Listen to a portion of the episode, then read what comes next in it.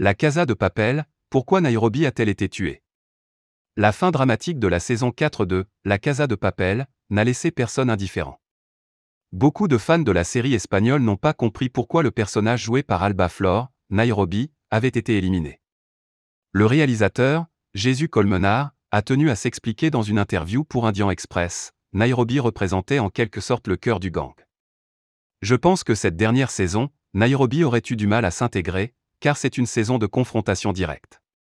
Or, Nairobi a toujours été un personnage différent, un personnage qui n'était pas fait pour la confrontation directe. Jésus Colmenard explique donc qu'il y aura beaucoup d'actions et de combats explosifs dans la saison 5 de La Casa de Papel. Une ambiance qui ne correspondrait pas au caractère de Nairobi. La Casa de Papel, la saison finale arrive bientôt sur Netflix.